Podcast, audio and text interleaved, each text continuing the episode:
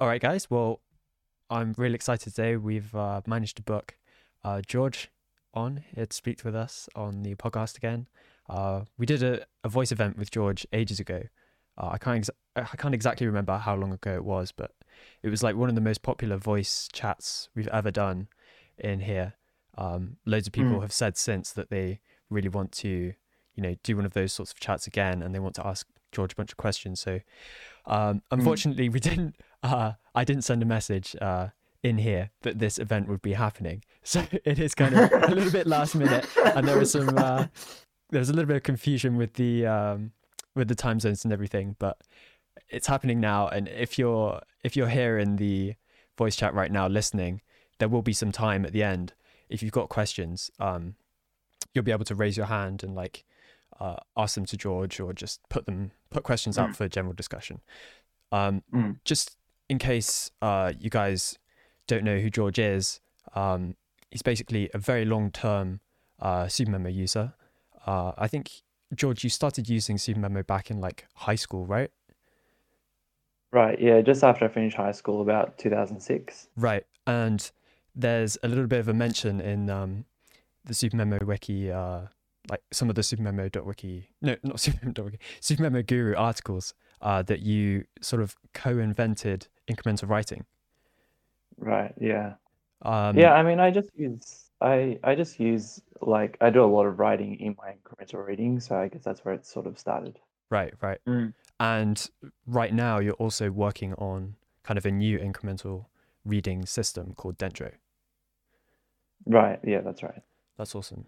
So And actually, I don't know if this is too like inside baseball, but that voice chat you mentioned, in a lot of ways, I think I think that voice chat permanently changed my life, like permanently altered the trajectory of my life. Because if I hadn't shown up for that, or if that didn't occur, I wouldn't have met George, or at least not met him at that time, and we wouldn't have linked up. And and now I'm actually a co-founder of Dendro as well, and we work together every single day on that. So that voice chat, I don't know exactly who I have to thank for that. I think Raj was the one that set that up, or what.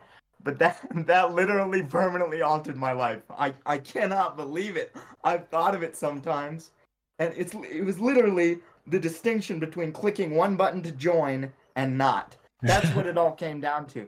I mean, obviously you could break it down at, at any other point, but just thinking of it that way is kind of surreal to me. So anyway, yeah, that that voice chat was hugely important in my life. beautiful. All right. Well, Yeah, I, it was a, it was a great experience for me too, and um, I did I I sort of uh, forgot, but yeah, that's that's where Xander and I met for the first time, and, and now yeah, we do work together um, all the time. So Yeah. um, and it was also great to just like actually speak to other SuperMemo users around the world because Mm, this sort of community, you know, didn't exist at the time I started Right. using SuperMemo. Yeah, right. oh, See, yeah. that's a great point because back in those days, could you find anybody else that was using it? Um, not really. I mean, I I um I found a Facebook group, but it was pretty dead. Um, Mm. I think it was only when I started writing my procedural learning blog that I got some people reaching out um, Mm. over email. So that was that was good too. That was about Mm. 2010, I think. Oh, nice. Okay. Yeah, that blog, that's still, in my view, one of the best resources for that kind of thing and just more general ideas. Like you gave some analogies of fluency about like a deck of cards and how not all the cards can be at the top of the deck at once. You know what I mean? And Right, I, right. a lot of those analogies within there and and the ideas you you put forth in there, to me, those are still hugely valuable. And I don't know, it was such a long time ago that that I would have thought there would have been more pop up. And I guess there have been a couple, but anyway, I, I still think that's a hugely valuable resource. Yeah, it was a um, it was a a great way to start sort of developing my own ideas around the incremental learning process, and Mm, um, it actually started when I my message was and I said like, how do I use SuperMemo for learning skills? And he said, just experiment. So that was um, like he didn't give me any advice. He said, you know, just Mm. try it for yourself. Um, and I think you know that's that's part of the whole um, philosophy now that's on SuperMemo Guru is like basically learn for yourself, self-directed learning. mm, Um, other people might give you advice or ideas, but at the end of the day, each person's got to build their own mental models. So that Mm. was helpful in my path too. Mm. Actually, speaking of that, do you still maintain those uh, procedural learning items? Um, the yeah, so that's a good question. So at some point, I imported them to my general collection because I um, I used to keep them in a separate a, a separate collection, and in Mm. general over the years, I've found that if I have more than one collection, I'll just start neglecting all the others. Like I, Mm. I oh just yeah. I like It's to log into as well. Right. Yeah, it's like it's so much easier to just have a routine where you just go on and do one thing. Whereas if I have like a procedural collection or like a music collection and another one, then I have to set up like two or three or four routines. Mm. Mm. So, um, but one of the problems that I came across was the the prop problem, which is like I don't want to be like getting up from my chair and getting a basketball to do some basketball items and getting my violin to do some violin items or whatever. So um, there was that problem, which eventually meant that um, uh, there was some that I maintained and some that I didn't. So like Mm. I had some stuff on Rubik's cubes, which in the long term I didn't care about so much. um, I had other ones on on maths, which the maths ones now on my Surface Pro where I do SuperMemo. I um I use uh, just pen to do those. Um, I use a Mm. stylus, so those are in Mm. my general collection now. Um, the violin ones, um, I th- those are the only ones I kept separate because that could be integrated with the violin practice routine Mm. so it didn't need its own routine. And guitar was another one I had, which um, yeah, I don't even know where my guitar is right now, so I'll let that one go. But I think that's the nature of incremental learning in general. Like even with my declarative stuff, I there's plenty of stuff I've dismissed or deprioritized over time. Right. Right. What do you think were the most um, sort of successful experimentations with this procedural learning uh, sort of system? Um, yeah, it's interesting that like, um, well, I guess in the in the long term, because now it's been like ten years or so, um, and my life is totally different to to back then. Um, I do other things outside of SuperMemo, Mm. so um, like again, like declarative learning, there's just things that have that have um, that are still part of my life, and there's things that aren't anymore. So um, right now, I still teach, and I still um, uh, maths is still one of the subjects I teach, and so and so is physics, and so the uh, engineering, the procedural engineering items that I have in SuperMemo um, have kept my math skills up, and that's been useful outside of SuperMemo. Mm. Um, and it's been great to be able to look like um, have a look at some complex maths problem and be able to work on it without like having to go away for a day to r- remind myself what all this stuff is. Mm. Um, and then with violin, I found it interesting to see that the items have actually worked really well over the long term for for the ones that I did um, or I have built strong memory stability for, Mm. and that I can um, pick up certain pieces and play certain passages, which uh, in the start were quite challenging. Wow. Mm. Okay, that's really interesting. I- I'm very interested in the um the violin items, like uh like in terms of what what are they? Are they like scales or I always thought that like more of an incremental an incremental reading style of um scheduling for music would be really interesting. For example, like doing like incremental composition, like you record 30 seconds, for example, on the guitar of a riff you thought was really cool, and then you just slowly develop it over time. So more like incremental reading or incremental writing. But what were the items that you were making for violin? Were they like scales, like I said, or something else? Yeah, um, there was a combination, and there were there were definitely scales there. Um, I also did use that sort of incremental learning approach where I started off with a new piece that I'd want to learn, Mm. and um, and then I'd basically start playing through it and see where I get stuck, and then that bit where I got stuck, I would um, extract that by um, taking a screenshot of the sheet music, Mhm. and then Mhm. that's like that that would be a way for me to say to myself, here's a little passage I want to practice all on its own, and come back to that later and just just focus on that passage. So that gave me a way to go, okay, out of this out of this like I don't know two or three page um, uh, piece, there's these short sections. They're almost like paragraphs. There's these short sections that I just want to practice in isolation, Mm. and because there's some technically challenging aspect to them. Um, and then when I came back to those those um, those sections, then I applied some of the approaches that I mentioned in my blog, like I'd create my own variations. I'd Mm. cut out even smaller sections from those paragraphs, like recursive extracting. Mm. Um, and then, so that I'm not even talking about items there. I'm just talking about like topics basically. Um, but instead of reading through the topics, I'd try playing through them on my violin. Very cool. Do you think there's some way So you what could? is the? Oh, sorry. Go ahead, Xander. Go ahead. I just I just want to ask real quick. What is the maintenance cost of that? Like, is it does it take a huge amount of time to review it? Do you do it every day? Do you do it a couple times a week? Like, what what does it actually look like? Yeah. Um, yeah, it was always, it's always just like being a bit clunky. Um, basically just using image, image tools in SuperMemo. Um, taking, even just taking photos and uploading them is not the um, smoothest. Like, there's no simple way to do it. You just take a photo, maybe email it or save it on Dropbox or something, and then copy paste it in. Um, so I I generally try and go for the for the whole page, and then that would give me the raw data, and then I could use the image um, extracting tools, um, where you alt click and then extract a part of the image.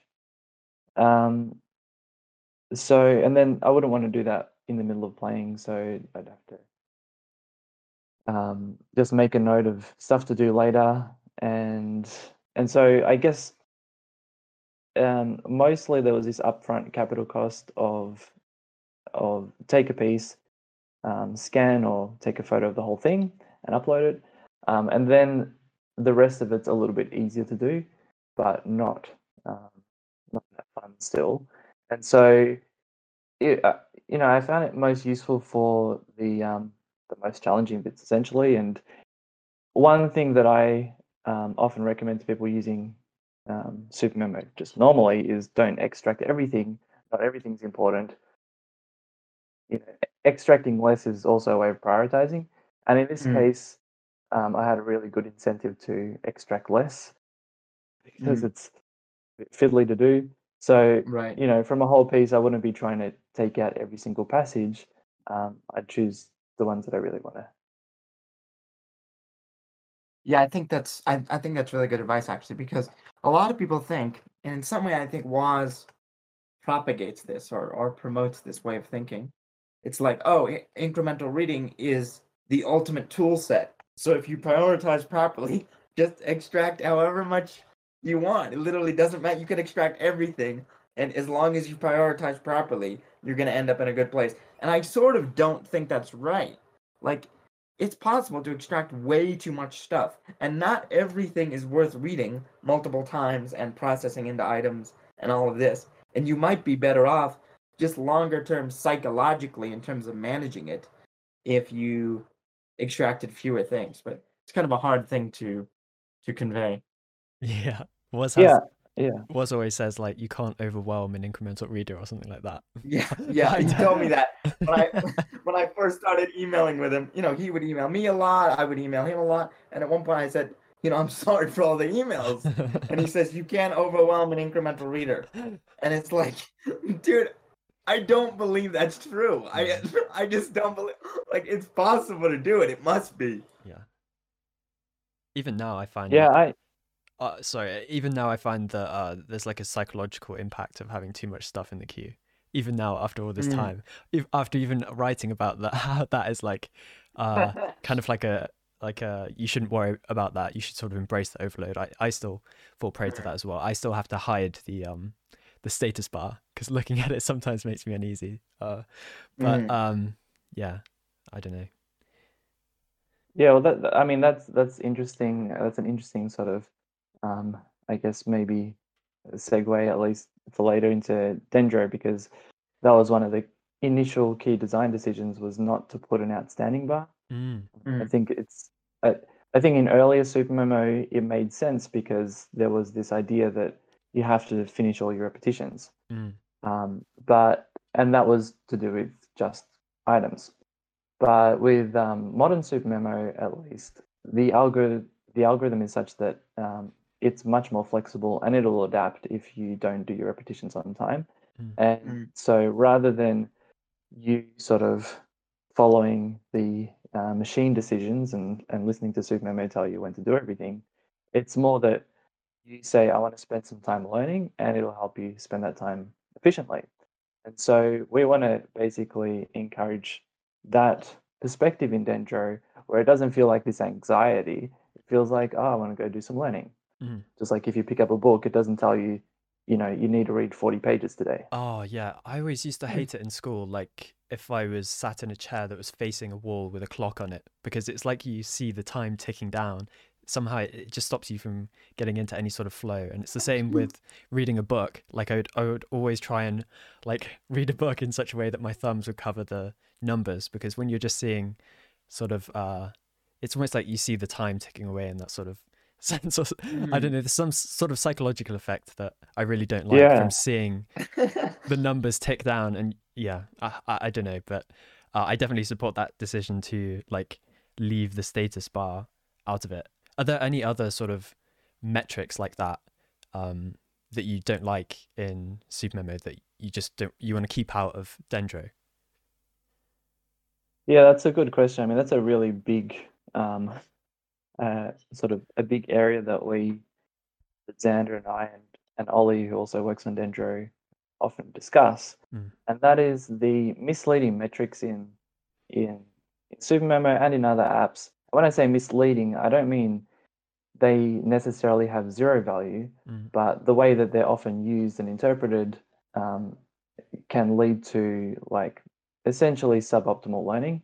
Mhm. Um, so the the one that we're talking about now, the outstanding queue, um, if we're talking about in, in Anki as well, it's it's a simple similar problem where um, you're just aiming to get the repetitions done, and um, trying to get that stuff done. It just um, it's like quantity over quality.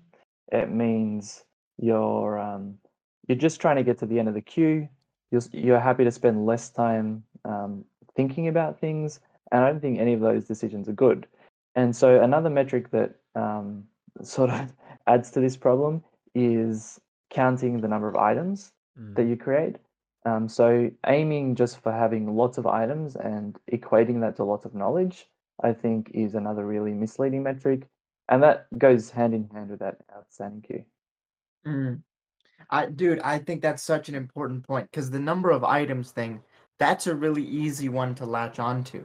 Even if you're like really into this non coerciveness, free learning kind of thing, it's easy to say, oh, well, the more items I have, the better that is. But I remember reading in the incremental reading documentation, Woz says something like, you know, just three well selected items per day can can do wonders or something like that, you know? And I always thought that's kind of nonsense. Like how can that be true? Like three items per day, you're really under underutilizing this amazing tool and the efficiency and all this. But after using it for so many years now, I really, really understand what he means by that. And it is really true. I'd rather have 1,000 great items than 50,000 sort of bad to mediocre items, which is what Yeah. I think most of the items that that people try to make in pursuit of hitting some number, like oh I want to make X number of items per day or whatever.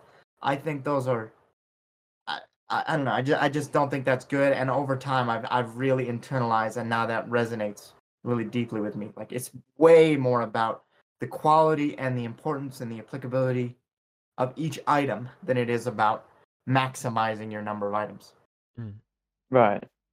Yeah, and I think that's maybe why you and I both have our initial intervals around like 30 days is because um, we're possibly a lot more selective than than Mm. um, a lot of users are about what we actually add. And also, I think um, you know, there's there's also like Woz put out maybe six months ago um, an article about the maximum number of items that you can store in human memory. And a really interesting conclusion from that article was that if you're using SuperMemo, you're not necessarily, um, and this is like this goes counter to pretty much everything people think about SuperMemo, but you're not necessarily going to learn more than anyone else. Um, and that conclusion came from the fact that um, it, over Woz's entire like 30 something years of using SuperMemo, his rate of knowledge acquisition has been pretty much entirely linear. Um, Mm. and when you're measuring knowledge acquisition as n- number of items, that's not what he means. He's talking about number of items times the retrievability of each item. So right, right. if if you have like um, I don't know ten items of which you remember like ten percent of of each of them, or you have one item that you remember hundred percent of, you know, the sort of equivalent in that sense. Right, right, right. And so you can just be basically adding a whole bunch of stuff and um, and forgetting most of it, even in SuperMemo. Or when I say Mm. forgetting, I mean like the retrievability is low. Right. So at the end of the day, SuperMemo really has its value in helping you choose what you're learning. That's really the core value. Um, Mm. And and and part of this like item count um, problem is actually discounting all the stuff that happens before you start practicing those items. So all the reading, all the thinking, all the note taking, that stuff is actually really, really important. And that's what Mm. we focus more on in Dendro. In fact, um, in some ways we want to de-emphasize the the items, not because they don't work, of course they work, um, but because the stages preceding the items are what give value to the items that you create. Mm. Mm. That's really I agree with that completely, and I I think maybe someone else m- remembers this better, but Woz I think has mentioned before that incremental writing may be even more valuable to him on the whole than incremental reading, and he he phrased it something like it can help you shape raw knowledge into coherent models or something something akin to that concept. And I I think all these other things, like you say, the thinking of it, the the writing, the note taking, all that is so much more valuable than just like, oh, I'm just trying to convert everything into items.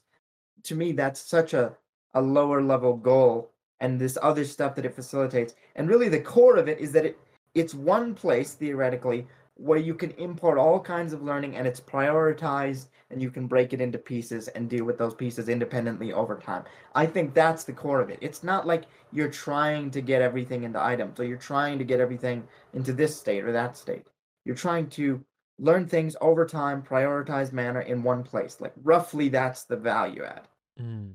Right. Exactly. Yep. So it seems like So- number of items and like the status bar.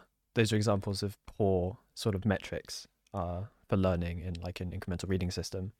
Do you think it's possible to design like a good metric? Because it seems to me like a, a metric would be a, a really good metric of learning has to be sort of holistic and it has to involve things that take place like outside of the system.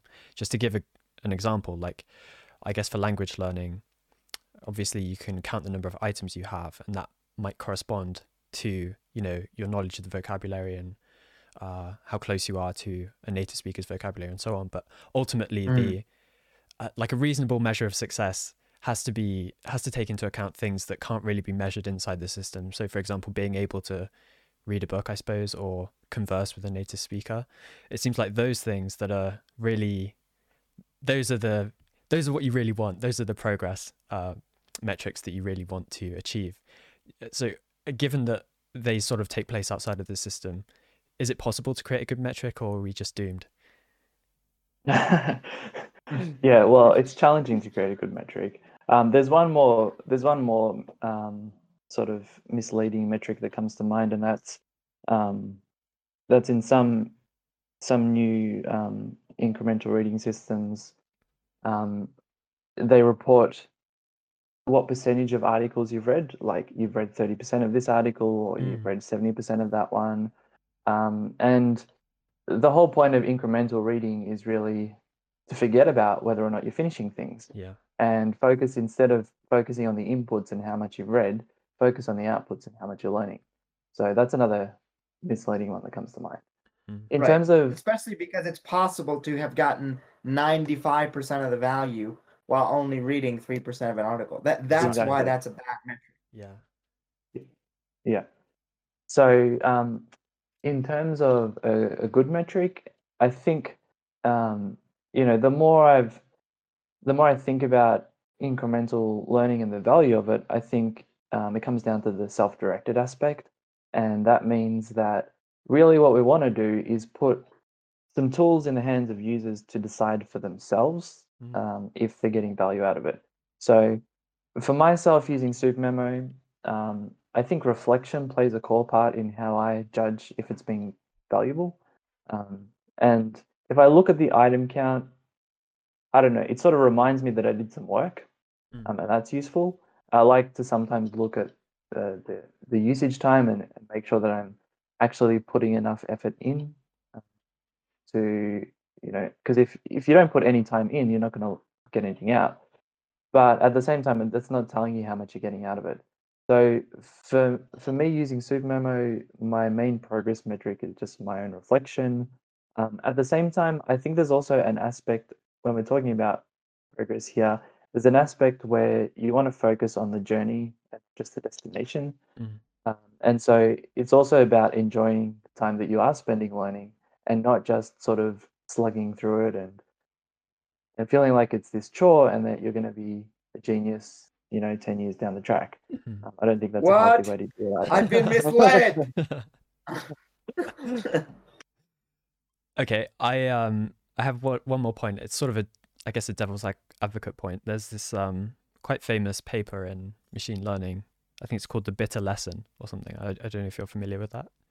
Um, I but haven't heard that, no. okay, it's basically talking about um, uh, the state of the machine learning and what's brought the most progress in the field so far. And essentially, what it comes down to is um, what, what machine learning engineers have found over the past, I don't know how many years of uh, machine learning research, but what they found to be most effective was simply providing models with more data rather than working on a more sophisticated algorithm.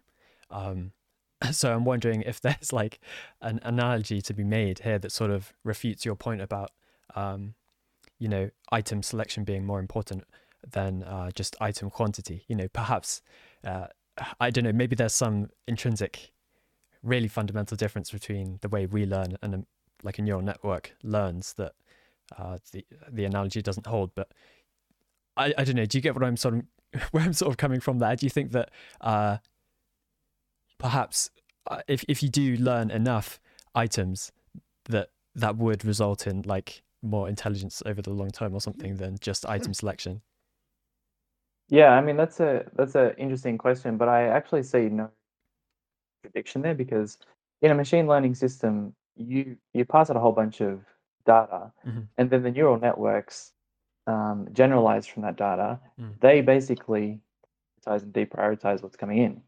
Mm. Without doing that, they're just going to remember everything and not actually end up with a model. Mm.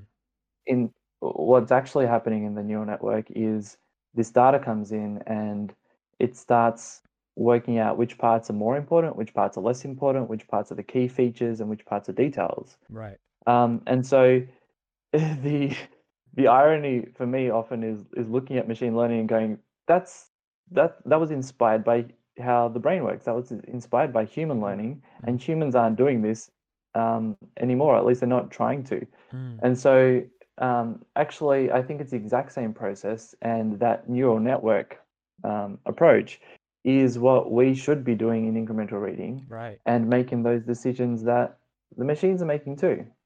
so it seems that in neural networks as well as in the human brain like forgetting is the most important thing you're trying to forget the details that don't that don't matter i guess Right, yeah. I mean, you're trying to forget. I think forgetting is really valuable for that reason. Um, but, you know, the forgetting doesn't just happen um, totally randomly. Like, Mm. you're going to forget things that that are not meaningful, and they're not meaningful because they don't link and integrate well with the other Mm. things, the other data that you've come across. right So in terms of the in terms of the bitter lesson, I actually agree with it like 100% because um, you know the increment and, and that's what we were talking about before. The selection is the fact that you have all this um, data coming in through incremental reading, and you have to make a selection about what stays in in the um, the items. mm. Now, so I think it's actually the exact same thing happening. You want lots of data in the incremental reading process. Mm. And in terms of the the algorithm, I think that's where the the like the SuperMemo algorithm is less important than that learning process. Mm. And I think so huge leaps have been made from like SM2 algorithm all the way up to SM18.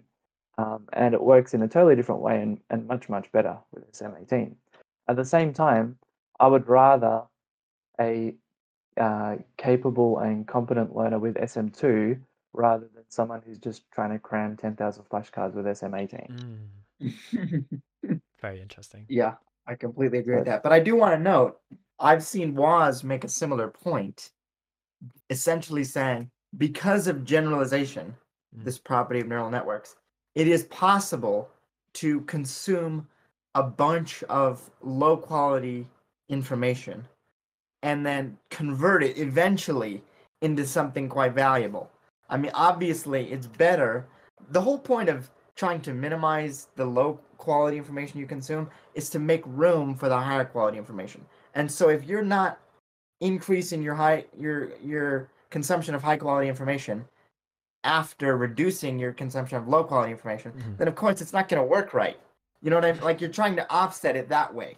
But also, I do think there is something to be said for just just try to learn a lot. And if your options are a bunch of low quality information or none, I would say read a bunch of low quality information. like of course, if you're reading a bunch of books, you would want to have a mix of fiction and nonfiction, unless you're me, in which case I don't read any fiction at all. But let's just say, right, you were reading only fiction. I think everybody would agree there's a lot of value to be had or to be gained from reading nonfiction books, right? But if the option is between reading only fiction or nothing at all, then of course, reading fiction is going to improve your life more than doing nothing. Mm. So I, I think there's something to be said about that. But of course, if we're looking, if we're speaking in terms of optimization or getting closer to the optimum, then being selective while still trying to give yourself enough input to figure out what is truly important so that you can improve your selection mechanism, I think that's a better approach and closer to optimum. Yeah, I think um, the challenge for a lot of people that I see is um, not so much that they're lacking high quality information, but they lack the ability to um, discern what's high quality. Mm. Because Right. often this is, a, um, you know, like as Woz says, some bad habits from school, where um, people often perceive as high quality the information that is um, least um, least meaningful, and that's because it's like here's a here's here's some fancy words, here's some fancy words that you haven't heard before. So by Mm. knowing these words, you're going to feel like you know more. But really, what matters is the the ideas underlying those words. Um, and so, yeah, I think the challenge is not um, lacking access to high quality information. You know, with the internet, we all have access to high quality information. I think the challenge is um, being able to tell what's high quality and what's not. Mm. Mm. I really like that point. It it links to something that I watched really recently. It was like um technology select committee.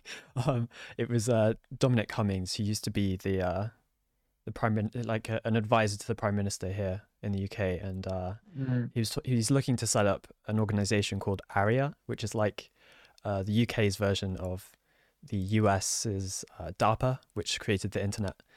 And Right, right. he was talking about people who fund like fundamental research and like the kinds of research that led to um, the internet, like DARPA. And he was talking about how those sorts of funders who are able to select those risky projects that are going to pay off like in a huge way and like hundreds of trillions of value in the future kind of way like the internet those people are much more rare than the actual people who like the people who are being invested in who are actually going to create the technology and so it's it's almost as if these these funders they have to have like a level of taste and who's talking about how taste was really what it was in these funders because they couldn't Right. like pin it down to something um like that could be measured externally like all that they could Mm. come up with uh, for the reason why these funders had picked these projects and why they had continued to do so over like a long stretch of time was just taste. And so, do you think it's the same way with uh, with learning material? Do you have to have sort of uh, an innate refined taste to select the finest learning quality uh, learning material or do you think this is something that can be uh, i don't know developed or acquired over time Mm. Oh, I mean, absolutely it can be developed. Like, I think um, it's it's different if you're if you're choosing people for a, job. You want to choose people who already have reached a certain level of competence. Um, but if you're talking about um, eh, you know any skill, you're going to reach that competence over time. So if you're employing a doctor, you want someone who has medical skill, but no one's born with medical skill. Hmm.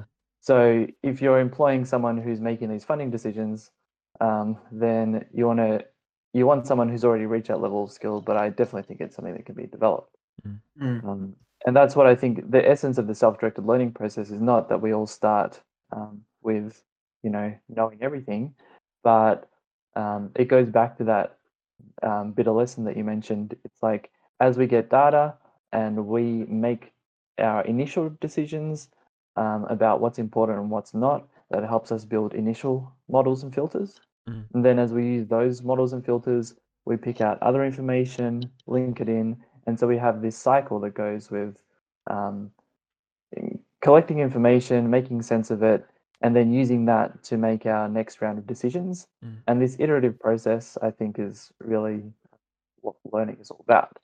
And so, you know, I can't.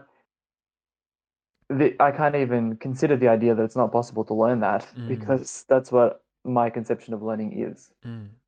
Hundred percent agree. Agree with that. And I want to note, unschooling, as it's called now, is not a perfect solution to it. It's not like I came out of the womb knowing exactly what's important and what's not.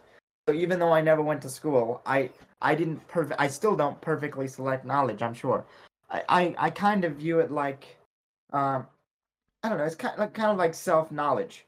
For example, as you age, you recognize certain patterns in your behavior. Like I tend to do these kinds of things. If I leave a box of Oreos on my desk, I tend to eat all of them, right? And so now I know about myself. I I don't leave boxes of Oreos on the desk, so I don't eat them all, right? And as you learn over years, you come across information, especially with incremental reading, you see see things over and over again, and you go, "Oh wow, it's been a couple of years since I learned that." Mm. and I haven't used it even once. It was never useful to me. I was only learning that for some weird, obscure reason or just pure pleasure of curiosity or whatever it is, right? And I never used it. And then because of the way the brain works, you start to develop a pattern in the mind, a, a kind of intuition for the character of things that you're just learning for the sake of it and not because they meaningfully contribute to some goal. You know what I mean? And I view the difference between like okay to, just to draw another analogy between hiring somebody you can hire somebody purely because they're pleasant to be around right? That doesn't mean they're going to meaningfully contribute to your company. And because you only have so many resources and in life your resources are your is your time essentially in, in learning. That's your that's your primary resource. You can't just continually hire people just because they're pleasant to be around. You have to hire people that provide some value to the company. Mm. and so i view it that way. You can learn things just for pleasure but it's much more useful over time to to learn things that that meaningfully contribute to some goal. And that's why i believe a kind of cheat code for for getting these this skill set more quickly at least in one area at a time is to have goals that direct your learning. So i'm trying to do this therefore everything i learn in this particular area is in pursuit of figuring that out or solving this problem or you know doing x thing you know what i mean so i, I think goals around your learning and pro, uh, project based learning are probably the quickest way to improve your selection of knowledge Mm. Right. And I think um, uh, going back to your Oreo example, that reminds me of um, something I saw on on this Discord recently. I think it was um, maybe a golden nugget, but something I've been thinking about as like a really good conception of self-directed learning. And it's this little story about someone who's seeking um, wisdom, and they go and find this monk up in the mountains and say like, "What's the secret to life?" And the monk says, "Good judgment." and and then they say, "Well, okay, and how do I get good judgment?" And then the monk says, "Bad judgment." Hmm. And you know, that's that's exactly like your Oreos example. Um, you know, you, you start off doing things in a suboptimal way, and then you you reflect and you realize, okay, I want to do things better. Um, Yeah. And so I wrote what I wrote a piece on my blog um, about wholesome pleasure, which sort of I think seems perhaps a little bit out of place with all the other learning uh, related articles that I've written because I haven't built on it yet. But I think uh, having this conception of what is pleasure and what's wholesome pleasure is really useful because um, I think you know there's things that give us um, this sort of like I guess brief pleasure like eating a whole bunch of Oreos and then afterwards we might feel sick or like um, Mm. for me if I eat too, too too many carbs then I feel like a bit mentally dull afterwards and so Mm. it, it feels pleasurable at the start but then it doesn't afterwards um, whereas I don't know if I have an apple then it feels good while I'm eating it it feels I feel good about myself as well um, Right. and so I think there's what, what I wrote about in that article is this convergence towards wholesome pleasure, where um, that's actually a core mechanism in self directed learning, where we start off doing things which seem like a, really good shortcut. We take the shortcuts and we try and do the quick fixes and we try and, you know, memorize a bunch of cards, let's say, that other people have written, a bunch of items, um, let's say. And then we realize that actually those quick fixes don't make us feel better. They don't actually work in the long term, and they don't Mm. uh, they don't make us feel successful. And so then that's the impetus for for trying more challenging things, which lead to um, success that lasts, and that's more wholesome pleasure. Mm. Very interesting. Oh, so I think that's a really good point. it seems like um to a large extent like the learning process is like centered around sort of error correction. So you make a mistake and then you correct it. So i was going to try and bring it back to the to the whole uh bitter lesson thing again and say perhaps we should just try and make as many items as possible make as many mistakes as possible. Because then since error correction is like the way we can learn you know you'd be making so many mistakes you'd have so many mistakes to error correct. But i suppose making Mm. mistakes doesn't mean you'll necessarily correct them and fix them. So um i If guess only. yeah if only. Yeah if only i could just make as many mistakes as possible. I guess so since the since error correction or, or mistake fixing seems to be so important you know do you have any good ways that people can focus on that? Like i guess one of the things uh, this is uh, i don't know just to give like a simple example i suppose um like sometimes i'll notice something i'm doing in Super supermemo isn't the best way to do it. Uh maybe i'm not using a keyboard shortcut or something like that but i don't like correct it straight away. I'll like leave it for like a couple of months until i get so sick of doing it the slow way that i'll try to find a keyboard shortcut and do it the fast way from then on. So it's like i'm Mm. delaying the uh, sort of error correction which will speed up my learning. Do you think it's you know do you have any thoughts about that? Do you think we should be really like sort of diligent about correcting those sorts of errors or bigger errors Yeah, it's it's interesting. I mean, I I'm I'm um I wonder if we're thinking about the bitter lesson in a different way because Mm. um I I th- think that um I think that uh, another distinction that's really important in this in this learning process is, is the distinction between information and knowledge, Mm. and that you know we're just the the point of anything in SuperMemo um, in our items or or topics is um, the value of them is what they stimulate in our brain. So if they stimulate good thinking, then that's what matters. Um, Mm. Otherwise, you know, it's just data in a computer. So um, th- when we're talking about feeding data to machines to help them make decisions, um, the data is the raw input. And if you're sitting on SuperMemo for, um, I don't know, hours every week, then you're getting a lot of data. And um, as you're putting it, as you're making decisions about what to what to keep and what to discard, I think that's um, yeah, I'm I'm finding it difficult to express. Maybe I'll need to think about it after this podcast. But I think there's um, yeah, I think there's something happening there between um, reading stuff on the screen Mm. and actually thinking about it in your head, and maybe uh, what we call data for a computer is different than what we call data for humans. Mm. Um, yeah. So I, anyway, talking about error correction, um, I still think prioritizing is the main thing. So in your example, like you basically almost said that there's an error that you're making by Mm. doing something in the slow way, Mm. which you didn't correct straight away um, because you didn't think was that important, probably. Mm. And I think that's I think that's perfectly good, and I think that's the right way to do it. And what's the point of correcting something that's not even um, that important? Mm. So I think just as in all this other stuff we're talking about, prioritizing and selecting what errors you want to correct is just as important as selecting what else you want to learn. Right. Mm. I do think it's important to mention this concept of actually just real quick before that. How's everybody going for time? Yeah, all good. Yeah. Yeah. Okay. All good.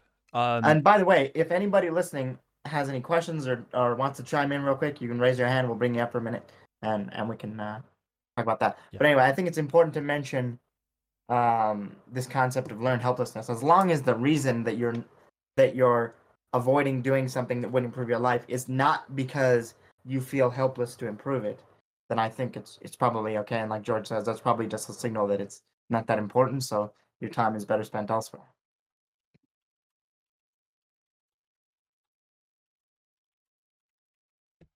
Oh, here we go. All alone, guys.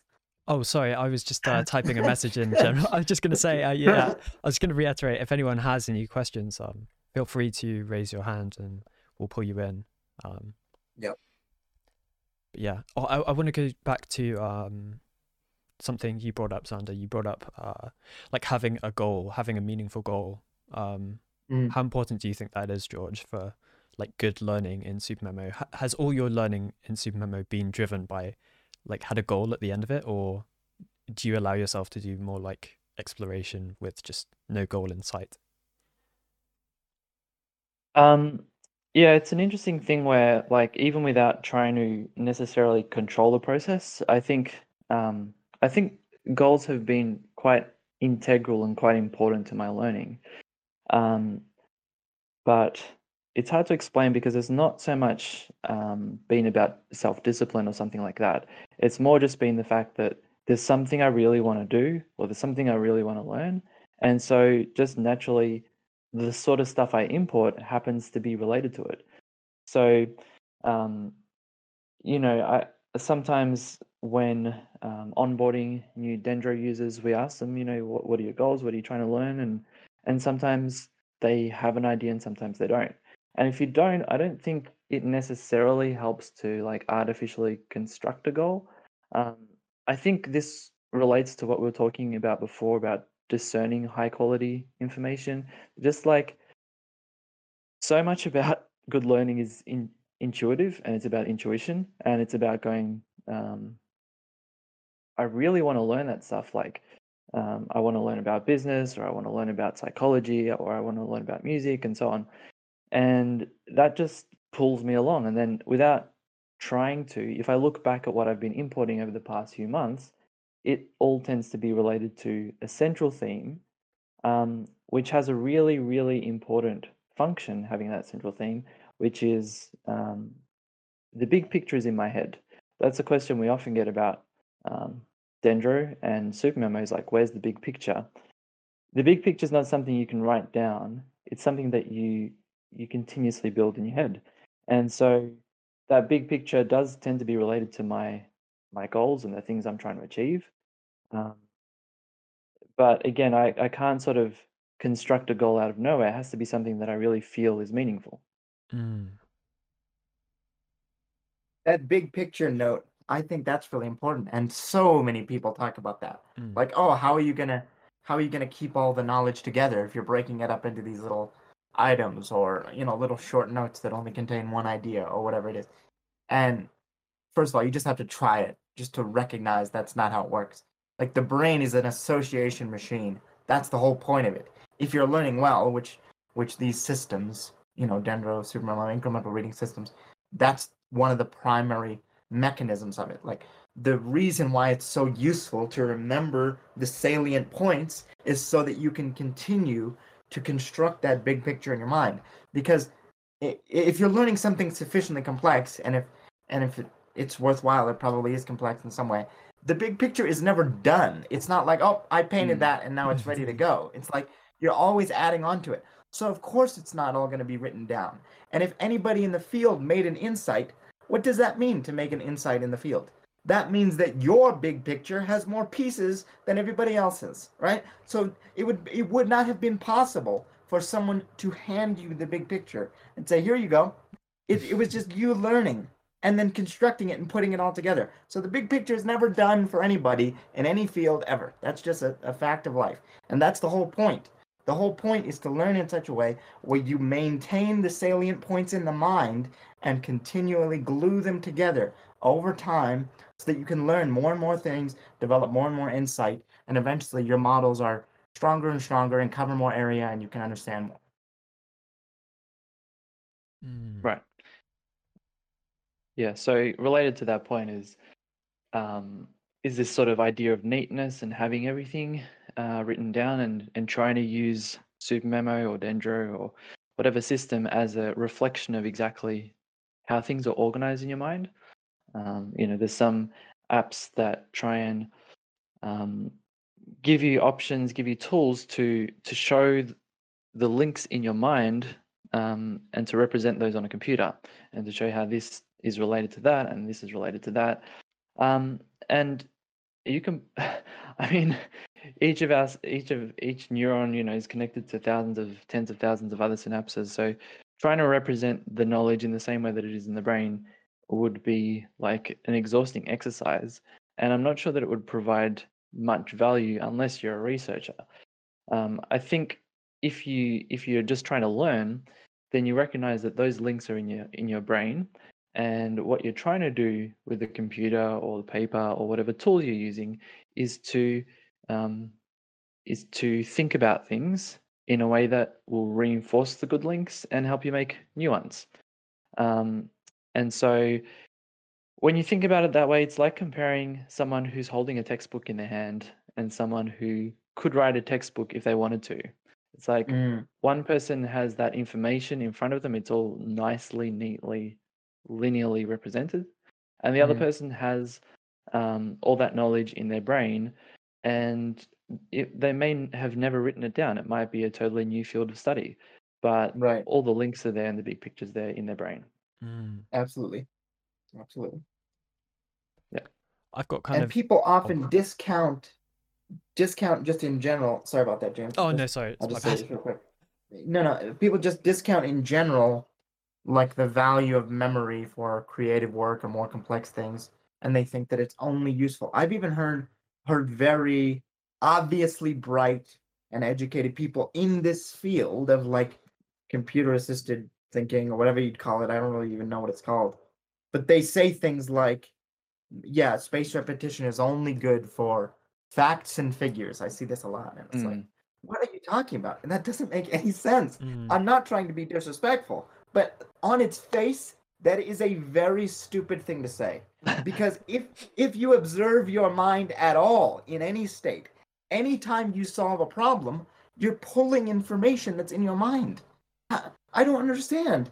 I don't understand how you expect to come up with anything new, anything creative, anything that combines multiple pieces if the information doesn't already sit in the mind. I'm not saying it's totally useless to have some stuff externalized in a note system or whatever. There's certainly use cases for that. But to say that memory has no place in creative fields or that space repetition is only useful for basic facts and figures, to me is just to totally misunderstand and misrepresent the role of memory in these things.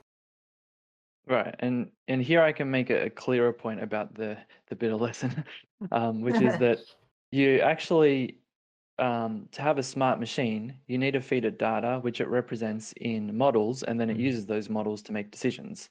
If you don't give it Mm. data, it doesn't have models and it can't make decisions. So if you want to, if you want Google to recognize what a cat is, you got to show it lots of cats. Mm.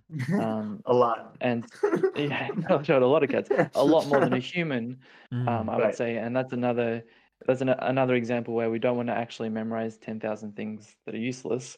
Um, but um, another another connection here is um, Jeff Hawkins. Mm. Hopefully, I got the name right. Um, Yeah, yeah. and and um, his his conception of hierarchical temporal memory, which he's got a newer model now, but that that model was a model of intelligence. Like his definition of intelligence was hierarchical temporal me- memory. Um, Mm. That we use our memory to predict things. So as you're trying to um, listen to what someone's saying, you're using your knowledge of that language to try and predict what sort of words might come next. Mm. Um, just like these days, you type something into various apps and they predict what you're going to say next. Um, that's what that's what our human memories do as well, and that's what intelligence is based on. It's based on using your memories to try and work out what's going to happen next. And Herbert Simon said that decades ago. You know, talking about Right. how intuition is essentially just memory. You're seeing a situation, it brings to mind similar situations you've seen in the past, and then you can come up with a solution based on that. Like he said that decades ago. So I, I think Right. this is a settled thing, and I wish people would understand it. Anyway, I'm going to invite uh, Matt Nielsen up because he, he has something to say. Okay. Oh, I thought it would bring him up right away. Apparently, it's just it's just an invite, and he has to accept it. Oh, there we go. Welcome to the stage, Matt Nelson. There we go. You guys hear me? Perfect. Yeah. All right. Long time listener, first time caller. I was just I was thinking about the the connection stuff, and I to your point, Xander, it it feels like I don't know. Tell me what you guys think. I was thinking about this this morning. That it's just an insufficient introspection into like what a connection actually means. Like when someone says that like a you know only facts and figures are good for memory, like I, I kind of feel like people don't think about the fact that like the only reason a fact feels like a fact is because it's an abstraction that they've grown so used to that it now generalizes to everything. Like like the number one. Like that is such a generalized abstract concept that most people don't think about like the underlying quality that it's a connection in real life. Like you had to first learn to abstract what the concept of one meant before you could Mm. turn it into this generalizable thing.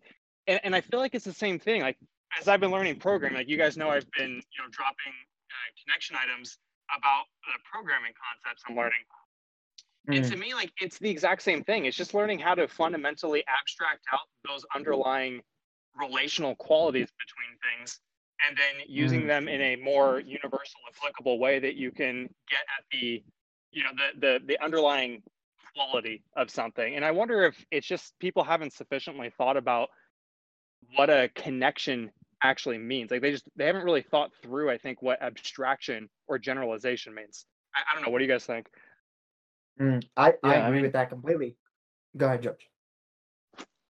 Um, yeah, okay. Well, I just had a, a couple of things to say there. I, I, I definitely agree. I think there's a couple of things in there that um, that are important for people to understand, and one of them is the difference um, that I think actually Xander and I talked about on that voice chat a long time ago. But the difference between learning someone else's facts and learning your own, um, Mm. meaning as you described, you've got to learn what that concept of one is uh, and what it means in the real world before you just memorize that fact.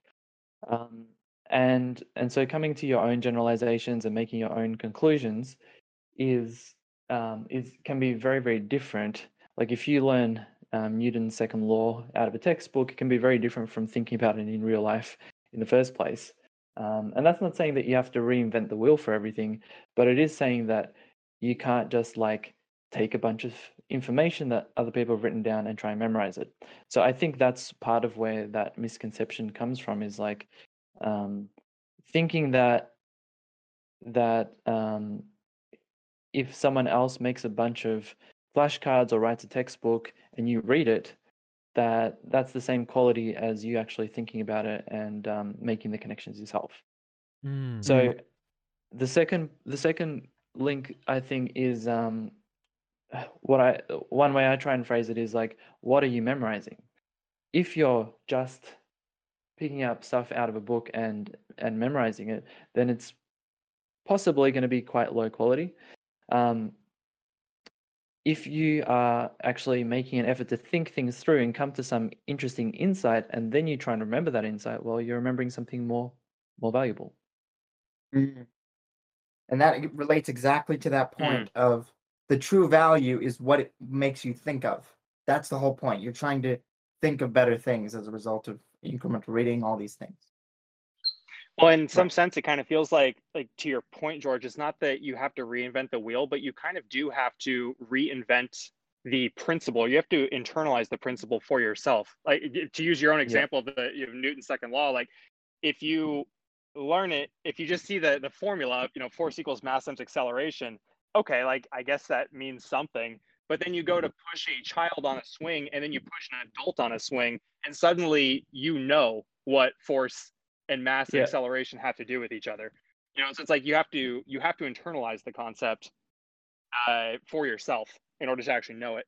Oh yes, Mm. yeah. Exactly. internalizing like perceptual things, things that we can actually see and perceive and like pick up and hold, like a plate. It's much easier to have like a really deep understanding of that. It's like when, once you move on to higher level concepts that don't necessarily have like a concrete thing existing in the real world, like inflation or something like that, something that you can't actually perceive. There has to be a different process for uh gaining the same level of understanding that you get from like holding a plate. Like I, I'm literally holding a plate right now and like spinning it around, like understanding physically how the shape of a plate works in the real world. You know, you have to do the same sort of motion in your mind with the concept of inflation. And what's really interesting is that you know it's possible for us to use like the noun phrase, uh, Newton's second law or whatever, in a sentence and have it be completely coherent, but we don't actually understand what we're saying. If you know what I mean? And so Mm. it's possible to understand when to use something uh, grammatically correctly in a sentence and how it relates to every other word in that sentence in, in a certain sense Mm. but you don't have the the actual hierarchical under layer of all of that knowledge that's Absolutely. required or the, the entire sort of conceptual chain from newton's second law right back down to originally where it started like in the real world i guess Absolutely. Yeah. I, I have two. I have two points. I take umbrage with the idea that inflation can't be perceived. I pay way more for a burger now than I did six months ago. I can tell you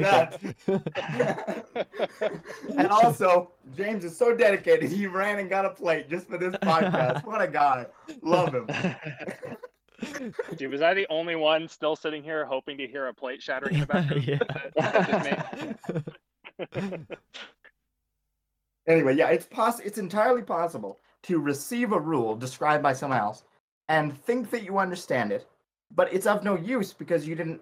You don't understand what the rule is derived from. Hmm. So I, I think that's crucially important, and I think all of this relates to all these things about people's relative inability to perceive the source of their own creative ideas or their own solutions to problems or things like this, and then the result is a failure to perceive like what if if improved upon would have the most impact you know what i mean Yeah, yeah, and this this goes back to something we were talking about earlier, which is like um, how so much of the learning process is based on intuition. So you have to develop a good intuition over time, Mm. um, and also that um, it's about perceiving like the value of high quality information and high quality knowledge. And a lot of people uh, have difficulty with that because they're used to a whole childhood in school um, and often in university as well of being handed things which they've got to remember. They're told it's important, um, and so they get this association between it. It, it doesn't have much sense to me, and um, but it's got some some fancy words, and therefore it's important. Mm. Um, whereas actually, you know, meaningful information is is simply that. It's just like, oh, that makes sense. Like if you can say, if you learn something, you go, oh, that makes sense. I see that why that's useful. Then it's probably high quality information.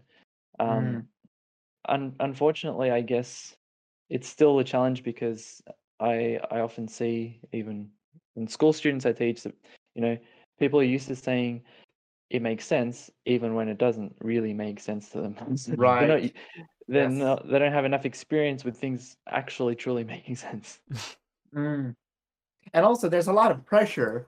Like maybe in a school context, it's different, but certainly just in life, when someone's explaining something, there's a lot of pressure to just say, "Yep, I get it," so that you can move on Mm. to the next thing. You know what I mean? And I think that really internalizes, without people recognizing it, this this sort of low standard for how to actually make sense of something. Because, like you say, you just your whole life consists of someone says something and you just go, "Yep, I get it," and then you just move on to the next thing. And so you have to kind of root that out in yourself to determine whether or not you truly understand something. Yep. Yep. Yeah, lifting your standards is probably like a really key skill in incremental learning. Is just like um, over time, slowly um, being comfortable with forgetting, with, with coming across something and going, yeah, okay, it's interesting, but not that interesting, and moving on. And the more you get used to that skill, the more likely you're going to actually land on the good things and go, oh, wow, this really changes the way I look at things. This is meaningful. There you go. That's such good advice, dude. That's th- that is one of the crucial things, and it relates to a bunch of other things we talked about, like making fewer extracts and this kind of thing.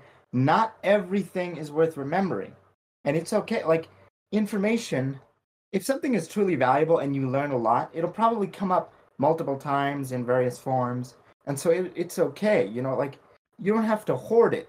In some way, I think it's it's a kind of knowledge hoarding, and uh, I, I think that's so good. Just raise your standard and just be okay with, yep, that's interesting, but I'm gonna leave it. Watch the video of Woz talking about World War II. Like, oh, too detailed. I'm not a I'm not a combat leader or whatever he's something like that. It's like, oh yeah, I'm just gonna leave that because that's not that's not my thing. You know, I I think that's such great advice. I wonder if you could say it this way, like um, what you're trying to create almost are like creative associations that aren't going to exist out there in the world. So they're kind of like rare and really special. But Mm. all of those creative associations are built with knowledge that is sort of contained in lots of different places. There's lots of redundancy in the sort of concepts that exist out there in many different articles. So you don't have to feel bad about it. Uh, you know, like you're losing some sort of like gem or gold when you don't extract it from Mm. this one article. It will probably come up again. Mm. It's the actual creative Mm. associations that are rare, um, and those will just come to you uh, over time, I guess.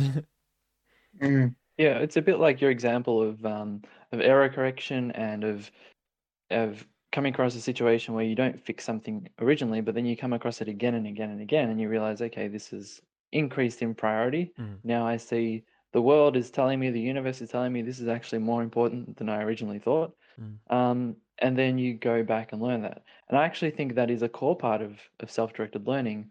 Um, and it's a reason why uh, the the idea of linear curriculums don't make sense to me anymore as a teacher, um, because it seems so obvious that you need to learn arithmetic before you learn algebra, and it seems so obvious that you need to learn algebra before you learn calculus. Like, how could you do one without the other? Mm. Um, but the thing is, even though that might be the order in which you'll eventually end up learning it, it's not necessarily going to be the order in which you um, you get interested in maths, Mm. and it's not necessarily going to be the order in which um, you're introduced to it in in real life. And so, to give you an example um, from music, going back to that those violin items and so on, um, obviously, you know, uh, music teachers want their students to learn scales because how can you play a, piece of music if you can't even play simple notes? You know, it, it doesn't seem to make logical sense. Mm. Um, but in fact, I think you absolutely can play music without learning scales, and um, and obviously there's many scales to learn on each instrument. And so, after learning a couple of basic scales, I um, well, I guess this is also a relevant point in in learning violin. I, I spent many years learning on my own without a teacher. Um, after I'd had a teacher to learn some of the basics, I spent at least five years just studying on my own. Mm. And um, when you study on your own, like I, I, I didn't push myself to to practice scales. Um, I was like, well, why would I do that boring stuff? Um, so then I just, you know, tried to find some pieces that I would enjoy playing. And what naturally happened is I hit a ceiling. And when I hit that ceiling, I realized to get better at these pieces, I'm going to have to go back to my scales. And so, yes, eventually I did learn the scales before I learned the pieces, but um, I needed to come to that conclusion on my own. It's like that bad judgment, good judgment story as Mm. well. Um, and so, you know, there is a logical order between information, but that doesn't mean that that's necessarily the order you should be learning things in. I think you should just go for what's most interesting. And if you hit a roadblock, use that as a signal to go back and, and learn the basics. Absolutely. And that matches my experience ever since I was a little kid. Like, unfortunately, the only examples I can give here are like programming related. So I apologize. But like in CSS, for example, I'll go over this quickly. In CSS, for example, I would learn like groups of styles before I learned even what each style did. I just knew, oh, I'm trying to make something look like this. And in the past, when I put these styles on it, it, it went from looking like this to looking like this. And so even though I didn't even really know what those styles did, I was just trying to figure it out. I was trying to make something work. And it's the same thing with like SQL or ORMs or these kinds of things. Again, I apologize for the non-programmers. But the point is, you it's possible to learn the next the theoretical next step in something before you're supposed to, and then only backfill it when you actually need the more detailed knowledge, like George was mentioning. I think that's a hugely valuable point. And I wrote a few weeks back about this phenomenon I've observed in my own learning, where I'll want to learn something new, and so I'll, I'll frenetically I'll just like read and watch videos for hours and try and figure something out and make a real project if it's that kind of thing. Then I'll get like burnt out within the same day, and I'll just go, ah, I'm gonna leave this, and then like some months or weeks later, I come back to it because I need that, and then it all fits together perfectly, and uh, like it's so much better than the last time I tried to learn it, and so I think it's all. I don't know. I just think there's you can learn way better if you just wait for your own natural inclinations and natural use cases. Well, and, and to your point, I mean, I'm I'm kind of the designated intellectual troglodyte of the group here, so I'll, I'll bring this back down to the meathead level for everyone. So, like, I, you know, I, I, I don't, I, I'm, I'm definitely not the the intellectual uh, super super heavyweight you guys are, but I do know a decent amount about physical training, and uh, like this is this is exactly what like every person who has ever done any amount of physical training knows is that it's not about optimality it's about adherence and the Mm. the is to find thing that will allow you to stay with it long enough to put in sufficient repetition to where you get good at the thing and and you develop that love interest that passion it keeps you good it allows you to put in to invest sufficient time to get good at the thing i mean that's like Mm. that's the goal of every personal training session with a client is about finding movements and and patterns that they'll adhere to or nutritional strategies that a person will adhere to it doesn't matter if you have the perfect diet or the perfect training plan perfect sleep Mm. schedule if you never do the thing you know Mm. Right. the, I don't know. Me, like it's such a great parallel to physical training in all aspects.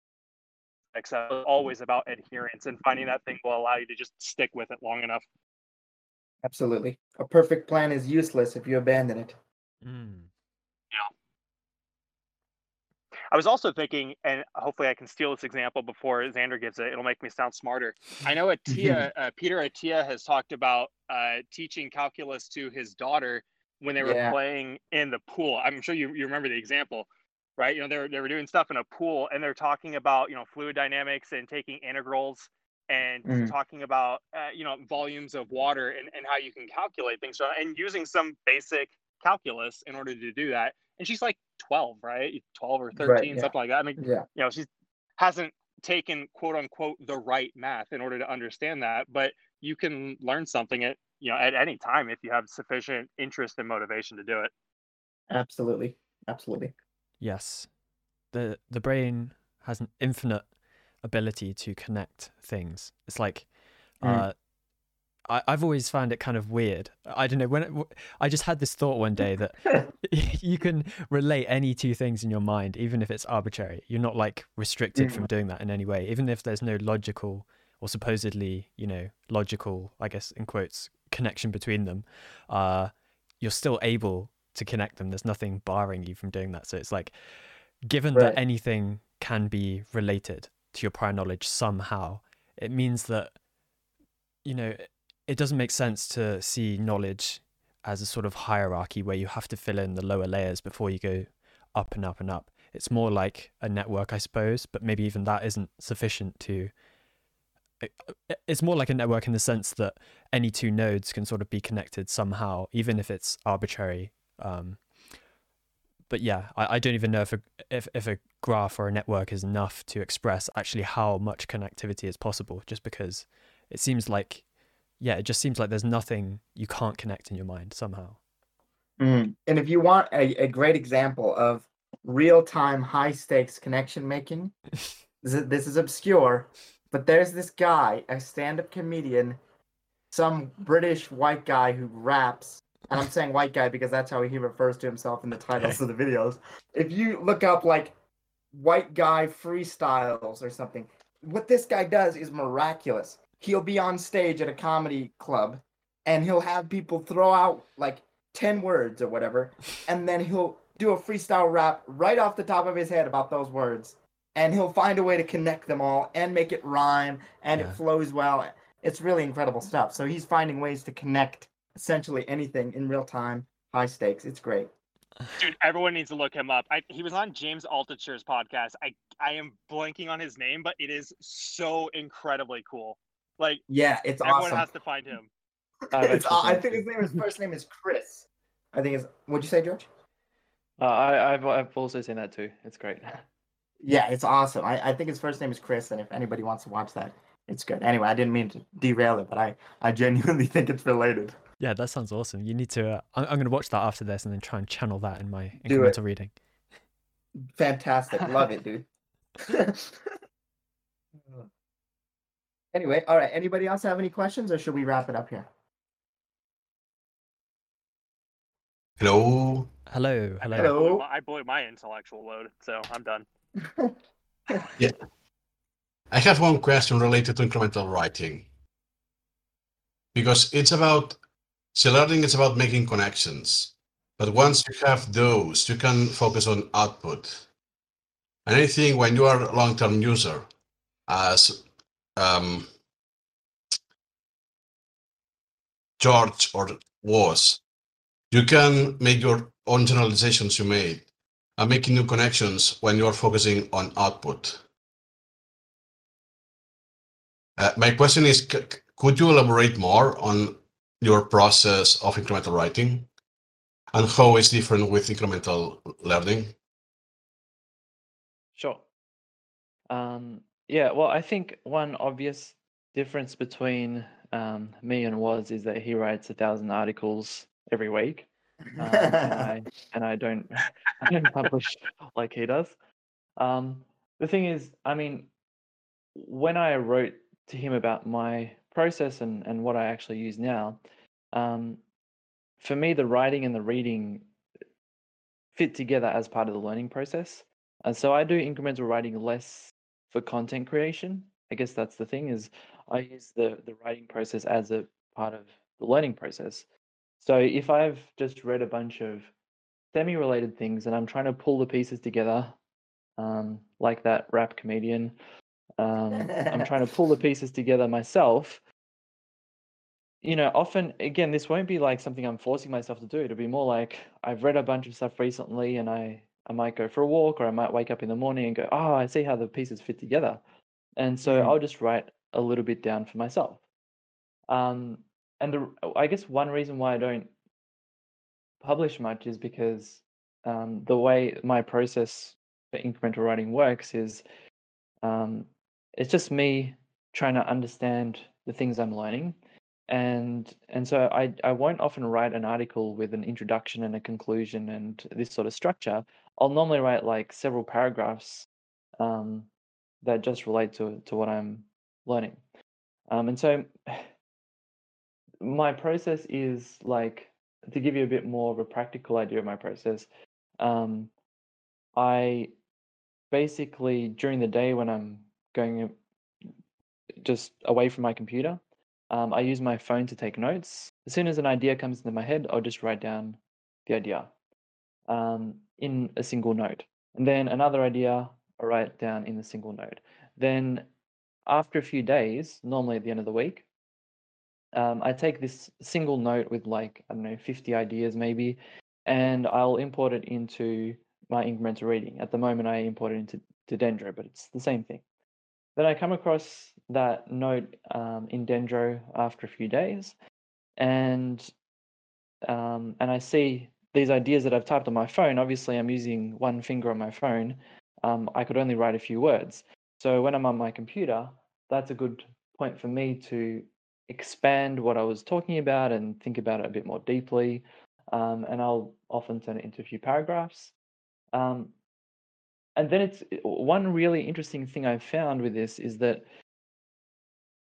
I hardly ever um, feel like it's worth making items out of my own incremental writing because it works. It's like the reason I'm writing it is because I've made these connections in my brain from everything else I've got in my reading process.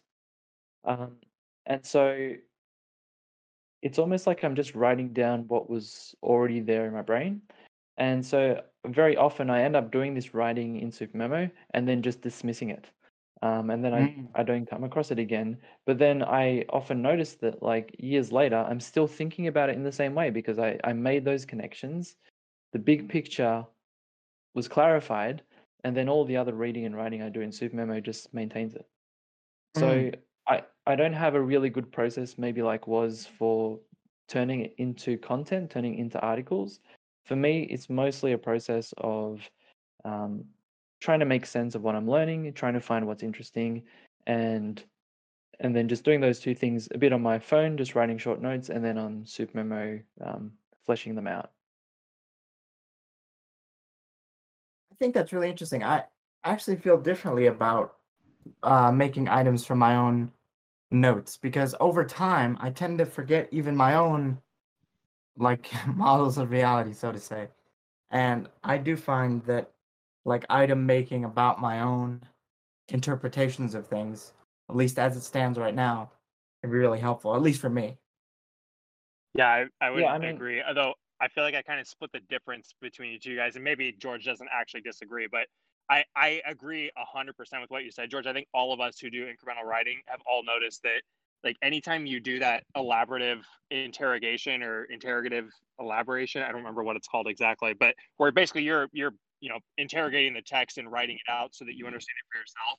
Those connections are so strong and they they just last it seems almost like indefinitely. But I agree also with Xander that I do typically make an item, but I find I only have to make like maybe one to three items that captures like the overall structure of what I was thinking, and then I just don't forget it at all. Mm, mm, Yeah, I mean, I um, I I also agree with Xander. Like, I I do make items. Um, I guess I have to clarify what I meant by not making items. Um, this is this is part of the idea of formulation and generalization. The general idea, I don't feel like I really need to make items most of the time, but Mm. sometimes I come up with like something that I think is a good metaphor or analogy. I make an item out of that, or make some right. items. Okay.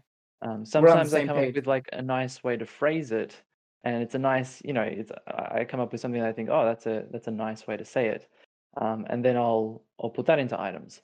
But the general Right. idea, the deep, the big picture, doesn't necessarily go into items for me. Yeah, it sounds like we're pretty much on the same page there then. Yeah, I'd agree. Anyway, all right. This was uh great fun. I hope people got value out of it and and we'll get value out of the actual podcast once we post it. But anyway, just to to wrap it up here, if you're interested in this kind of thing and and you're a SuperMemo user now or you're interested in these ideas and you think SuperMemo is a little bit tough to tackle, um, I I personally recommend that you check out Dendro because George and I and Ollie try to make it as good as we can make it and very approachable and try to incorporate some of these ideas we're talking about in into it and trying to improve on some of the metric stuff like we talked about and, and more. So if you're interested in that kind of thing, check it out. Also, check out Matt Nielsen's Substack. This guy, he doesn't just talk about incremental writing. This guy does it all the time, and he's actually posting a bunch of articles. And uh, Georgios's blog as well. What is that? Georgios.blog. Yeah. Yep. All of these links will And be in check the out description. James as well. yeah. Yes. Follow me on Twitter. Fantastic. Beautiful. All right. Thanks, guys. All right. Thanks. ya. See ya.